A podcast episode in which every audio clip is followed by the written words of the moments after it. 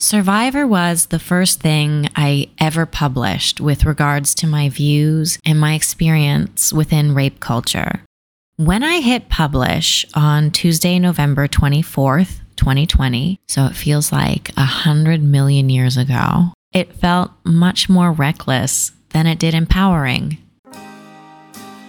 I had always dreamed of speaking openly about my views on healing and speaking openly about what it is that I had gone through.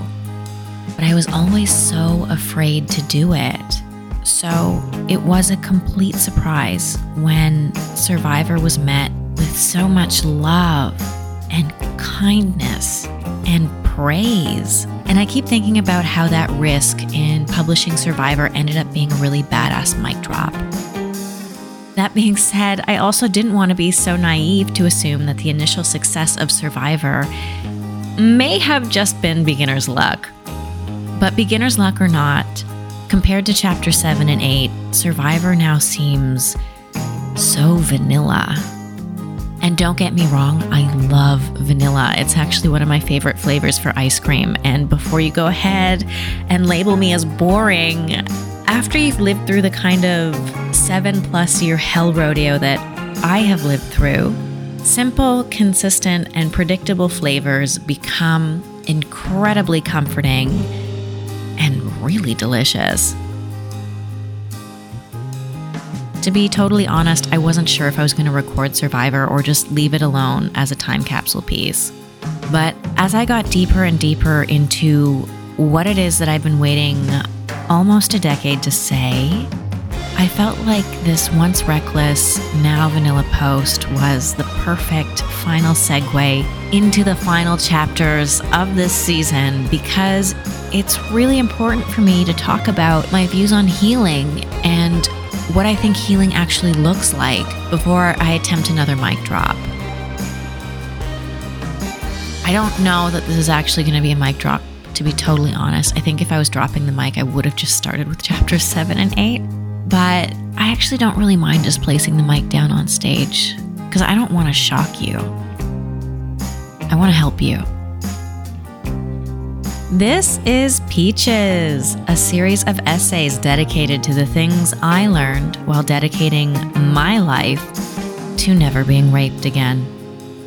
My name is Marika Freund, and this is Chapter 6 Survivor.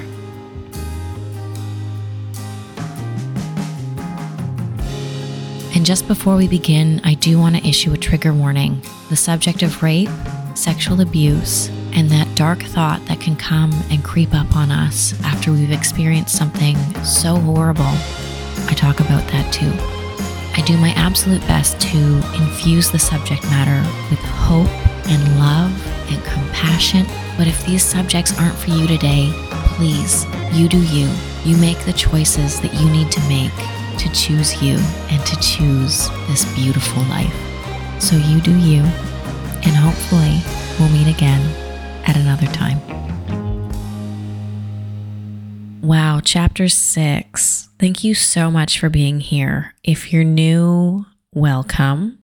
And if you're not new, wow, double thank you. I'm so glad that you are still on this journey with me. I usually love to start these with a little ramble. And you know, this post or this podcast was originally posted online almost three years ago. And it's really interesting to come back to it.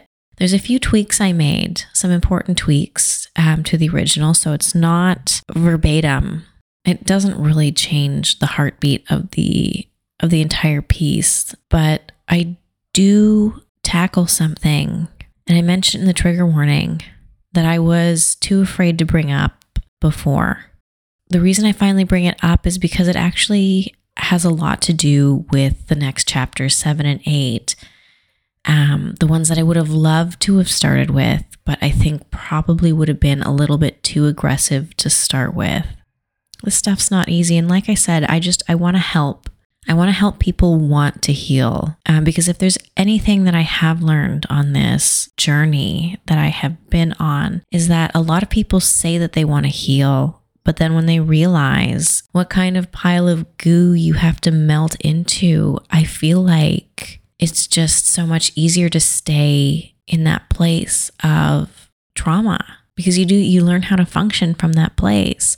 And so this episode is really dedicated to trying to help people want to want to heal.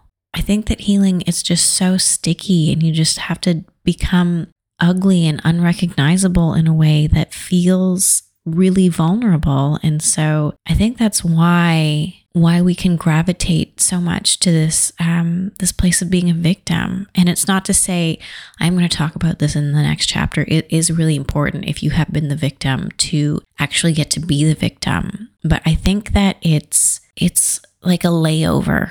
It's not the final destination. It's not somewhere that you want to you want to set up camp or build a home in. It's um it's just a layover.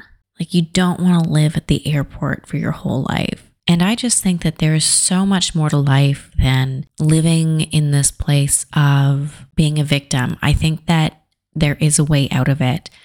And to me, being in that place of being a victim, it's an important layover. It's a layover you need to have in order to get to the next destination. You can't not have this layover, but it, it just is the airport to me. It's where you eat 18 hour old sushi and figure out where it is you're going to go next. And you know, at the airport, you do, you like, you're gross, you want to have a shower. It is like being in the goo phase. Anyway, okay, I'm just going to start.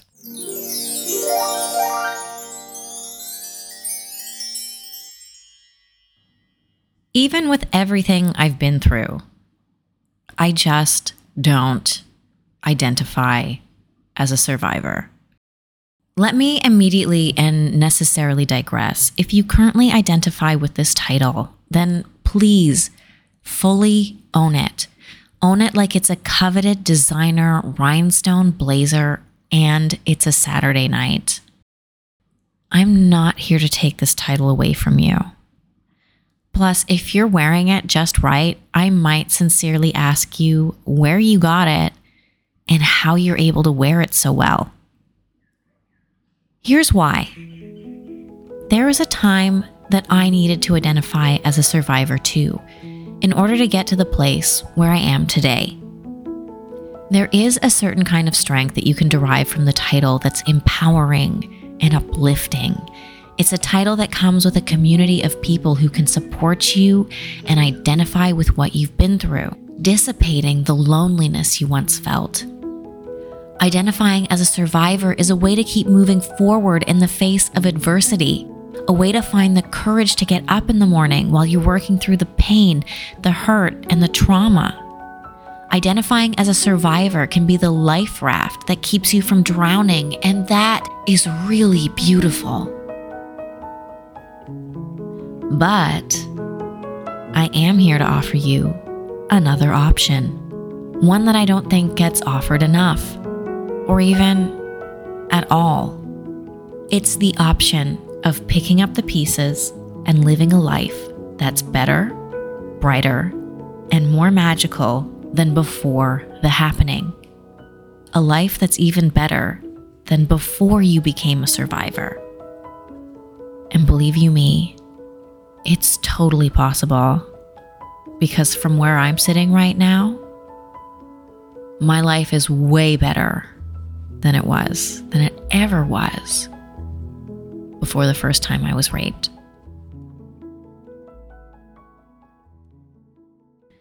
As an immediate disclaimer, it's not going to feel great initially if you do decide to commit to your healing. It's going to get messy. You will feel like a hot mess.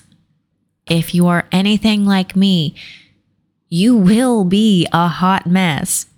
So, some immediate advice get a registered psychotherapist. Seriously, your friends will only be able to handle so much, and you need to get it all out of your system. The option of bottling it up is just as detrimental as it is to behave like an untamed garden house. How do I know this? Well, I've done both and I've driven a lot of people away doing it. If you don't have the means to pay for therapy, There are tons of programs out there to support you, and I've been a part of them, so I can tell you firsthand that they do exist and that I wish I had done it sooner. It is also my opinion that in order to truly heal, you have to fully commit to healing. Let me put it this way caterpillars don't become butterflies because they sort of wanted to. They build a chrysalis, become a pile of goo inside of it, and then recreate themselves into something new. That's work. So is healing. A caterpillar has to go through all of that work to become a magical creature with wings. And that's just it. The only way out is through.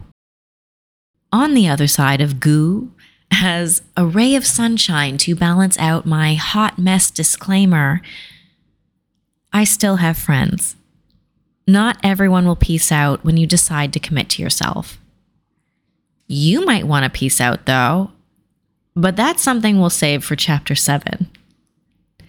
The friends in my life who stayed while I was in deep goo are rock solid superstars. And the new friends I've made as a butterfly, so I really love being around them. But now, now that I am on the other side of goo, I can't say that I enjoy it when people refer to me as a survivor. So, why is it that I won't identify with being a survivor? I've been the caterpillar, I've been the goo. I've actually been the goo a lot. I've had a lot of failed transformations. I've been a lot of goo, is essentially what I'm trying to say. So, why would I throw away a title that is supposed to represent the liberation and freedom of being a butterfly because it takes so much gosh darn work to become a butterfly? Well, for three very specific reasons. Reason one It is my experience that by identifying as a survivor, I am also identifying as a victim which means I'm handing my power over to the dudes who hurt me. Reason two with everything I did to reclaim my personal power, by continuing to identify as a survivor, I am allowing what happened to me to hold power over the decisions I make in my day to day life, keeping me from living out my greatest hopes and dreams. And reason number three identifying as a survivor keeps me held a prisoner in my past. And when I am a prisoner, I'm living in survival mode. Let me unpack all of this for you because it may have just been a lot. And we'll start with my first reason that it's my opinion that by identifying as a survivor, I'm also identifying as a victim, which means I'm handing my power over to the people who hurt me.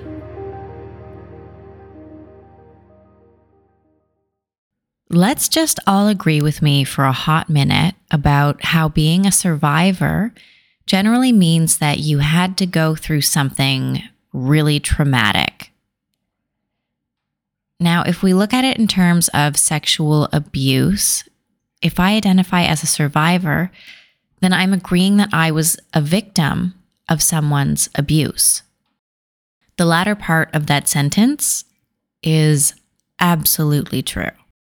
However, every time I identify as a survivor, I'm actively bringing the aggressor into my story and agreeing to keep being a victim. And that loser, and of course, I'm referring to dude as loser with love and forgiveness in my heart, that loser doesn't get to be a part of my story ongoing. I don't want to constantly agree to living the rest of my life as a victim. I'm too awesome for that. Whether or not I have moved on from the event, I have. And whether or not I carry any resentment for Dude, I don't, doesn't mean that one day we'll be holding hands and singing kumbaya around a campfire.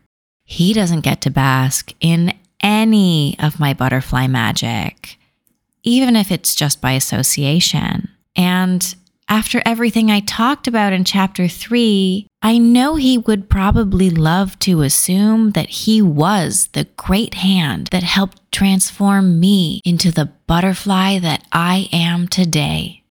But he didn't help to shape who I am today at all. I molded myself into this brilliant being by myself and with the help of people who weren't him. Many of the people who helped me were coaches and therapists I had to pay using money I worked really hard to earn. So that loser gets no credit for how hard I had to work to become who I am today. In the original version of the Survivor post, I actually say, um, th- so that loser gets no credit for how hard I had to work to become the incredible person I am today instead of just who I am today. And with more growth and life experience behind me, I don't know that I really am that incredible. And I don't mean that as a put down. I just mean I actually don't believe there's anything wrong with being ordinary. And I don't think that there's anything wrong with liking something consistent and basic like vanilla. I just think that there is something really extraordinary in being a consistent and dependable person. So maybe for saying that I am incredible, I don't I don't know. But what I do know is that I like myself. And after those dudes did what they did, I spent a long time hating myself. And if dude needs credit for something, he can have the credit for that. For breaking my spirit to the point where I had to walk myself to my doctor's office and ask for help because I was having some really negative thoughts about whether or not my life was one worth continuing. Although he's really only partially responsible for that dark period that I lived through. The other piece of that puzzle is actually what I'm going to be covering in chapter seven. And it's also something that we as a society never really talk about. And I think it's time. Who I am today the person who does feel like her life is worth living was entirely crafted by me. I created a life that I felt was worth living through making really brave and challenging choices. It wasn't a fluke or some woo woo, everything is in alignment life path experience. I had to work really hard, even when I didn't want to. And I had to work against a lot of strong opposing forces. It was not effortless. Choosing happiness took a lot of effort. So, all of that being said, dude doesn't get to be in my story anymore. My story is my life. And just because he managed to overpower me and have sex with me against all of my wishes doesn't mean that he's become a part of me for forever. So for me, every time I refer to myself as a survivor, I call not just him back, but all of the other dudes back into my story in real time. And as I've mentioned before, there were many, unfortunately. Calling them back gives them the power that they don't deserve to have. Can I change the past? No. Am I working on it? I would love to. That's, however, not how time works, but if you found the DeLorean, please let me know. But those loser dudes don't get to be written into the current and future chapters of the illustrious hardcover single edition print of Marika's Odyssey. Their chapter is eloquently named Hades, where I leave them doing a repetitive task that gets harder and harder to accomplish over long periods of time peeling potatoes infinitely with a small, dull knife. Hey, let's look at it this way French fries are amazing. And if I was carrying anger or resentment, would I actually allow someone to do a job that I actually respect? No. But in my story, they did lose their 15 minute break privileges because idle hands are the devil's workshop.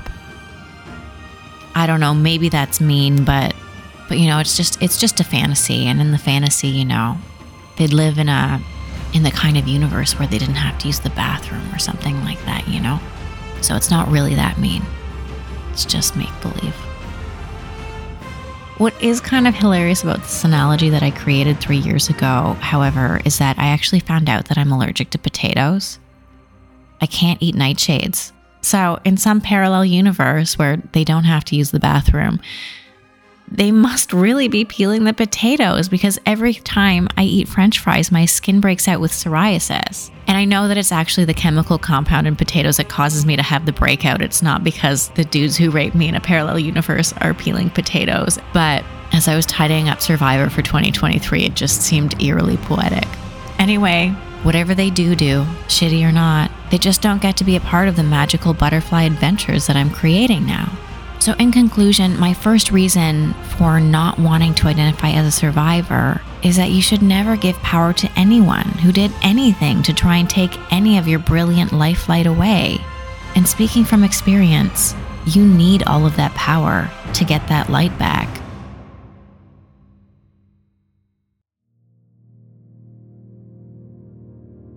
The second point I brought up is that with everything I did to reclaim my personal power, by continuing to identify as a survivor, I am allowing what happened to me to hold power over the decisions I make in my day to day life, keeping me from living out my greatest hopes and dreams. And that actually includes this podcast. The person I am now has big goals, big dreams, a big vision for a more liberating future for all identifying women everywhere.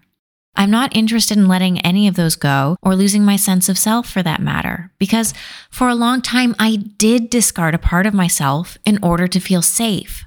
I want to let you know something really incredible about the goo phase that I hope, with all sincerity, will help you look forward to the healing work. When you allow yourself and when you have the incredible privilege to turn into a puddle of goo in a safe and contained chrysalis, you get to rediscover the brilliant parts of yourself that you forgot existed. And it's amazing. I had locked away and hid the part of myself that was charming, vivacious, flirtatious, hilarious. I mean, whatever, you catch my drift. But I locked her away in order to feel safe. I hid her in the basement, and I really like those parts of myself, but I was taught to fear them, and I was taught to see myself as bad because I was these things. In fact, I was taught to see those character traits as validation for the dude, part of the reason why I got raped. And that's fucked up. After I did my shape shifting, you bet I reclaimed that fun, lively, sometimes shit disturbing part of me and integrated her back into my new form. My new form that is not afraid to be an ordinary person. this part of me is not only back, this part of me is what allows me to do the things that I'm doing now. This part of me gives me my competitive edge. This part of me that I hid away is my life force. So it's actually no surprise to me that I needed to walk into my doctor's office and ask for help.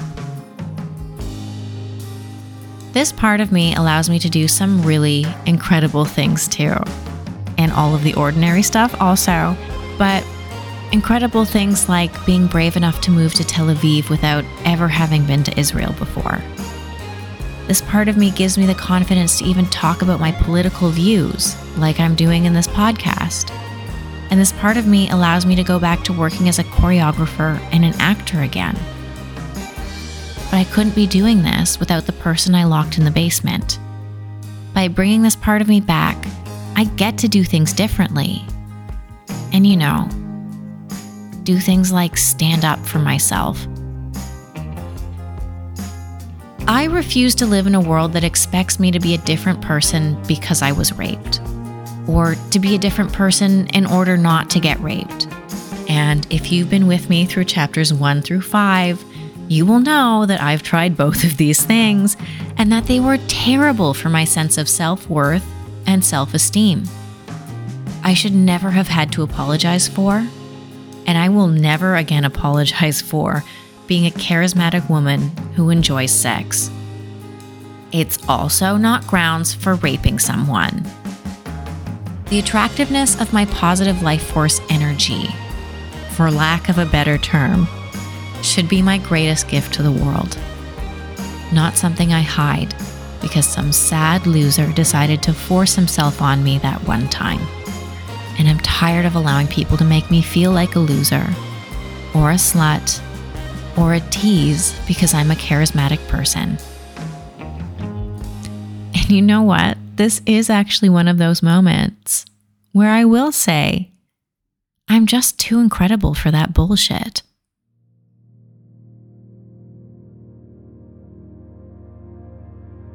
And now, time for my third reason. It's that identifying as a survivor keeps me held a prisoner in my past. And when I am a prisoner, I'm living in survival mode.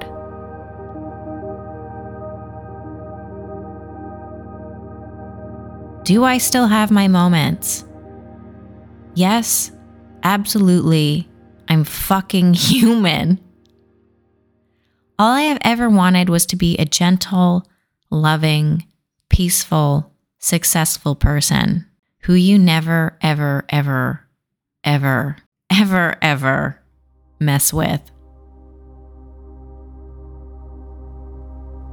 When you live in survival mode, every day that you wake up is not a bright new beginning. Instead, every day begins with a meticulous game plan.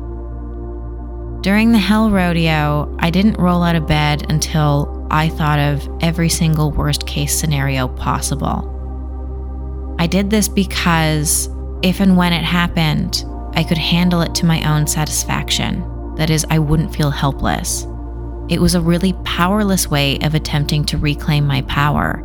And I can tell you firsthand that activity that I just described is not empowering. In fact, it's really exhausting and it's the opposite of peaceful. It's also really challenging to recognize real love from this place. If I wake up each morning affirming that I'm a survivor, I'm taking myself right back into those hideous moments that I don't want to give power to. I don't want to remember those losers as soon as I wake up. Besides, they may have karmically ruined potatoes for me. So I'm not interested in giving them anything else. But most of all, I don't want to spend the rest of my life waking up being afraid to get out of bed in the morning. It's not okay for anyone. You can't create from this place, let alone enjoy being alive. The majority of what I hear from people who identify as survivors is that their lives have changed forever, that the way they do anything and everything now is different. This is true for me too. For me to say that I don't have relapses, that I don't still have moments of fear when I experience growth or success, that I don't get triggered by other people's traumas, those would all be lies. The big difference for me, though, is that I don't mourn the life I had before rape anymore. And I refuse to let any of the fears I sometimes still experience define my place in the world. I don't want to see the world from a lens where I'm constantly having to watch my back, question people's motives, or be concerned that someone is going to come in and destroy everything I've worked so hard to create for myself again. I'm not interested in being a survivor because it feels like I'll be living in a category that separates me from opportunity and thriving. I don't want to be powerless in a world that has made it okay for me to become a victim. Listen, I've had to cut out some people from my life, even very recently, in order to create a peaceful living environment for myself. I even just finished spending years years being rejected by acting agents and employers. And I spent a lot of time being completely and totally misunderstood. So I was some really hot goo for a good chunk of time. But even in the goo, I didn't stop choosing to show up for myself. That's a kind of strength that I really have to give myself credit for. I do have to give myself credit for being incredible in that regard. But I wasn't choosing to show up for myself because I saw myself as a survivor. I chose to show up for myself because I wanted more out of life, which meant that there was still a part of me that really wanted to be alive. And so I did everything I could to survive. So I guess you could technically say that I'm a survivor. My discarding of this label is not to negate the insane amounts of life experience I have or to disregard the necessity of having a community of people who have had similar experiences. What I am saying is that it's totally possible to become a butterfly and not be able to relate to the goo anymore. There is a life beyond the goo. You can still love the goo, you don't have to continually bring the goo up over coffee when I decided that I liked myself, and I mean that I liked myself regardless of those terrible happenings and regardless of anything that I did that I felt was impressive or gave me an iota of social status. When I decided that I liked myself and that it was okay for me to just end up being an ordinary person, that's the moment the goo phase truly ended. But it took me a while to notice it because I was too busy living to remember that I was once a very, very, very, very hot mess. And who knows? I might find myself as a hot mess again someday, very soon. I probably will, because I think that's just par for the course as a human being. What I will say though is that if you know someone in the goo phase and you don't know what to do, empower them, lift them up, tell them what they're good at and why they're incredible. Chances are that they're in this rut because they forgot about what made them excited to breathe. Traumatic events really deflate a person's soul. And my soul doesn't want to be labeled as anything. My soul just needs the freedom of its full expression.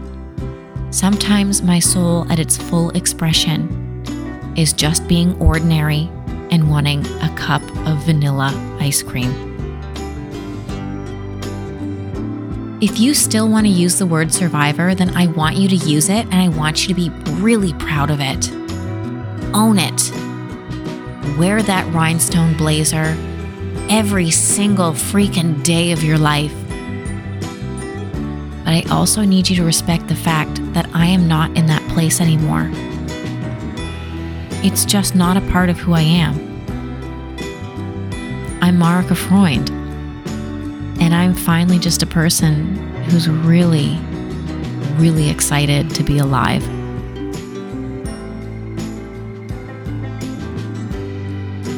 Thank you so much for making it all the way to the end. I guess we could say that you technically survived this chapter. Or not, maybe you enjoyed the whole thing.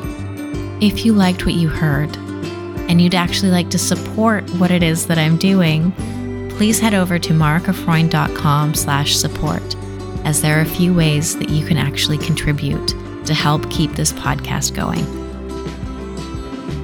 And as always, I'm wishing you only magical moments as we navigate this incredibly intense planet that we all live on.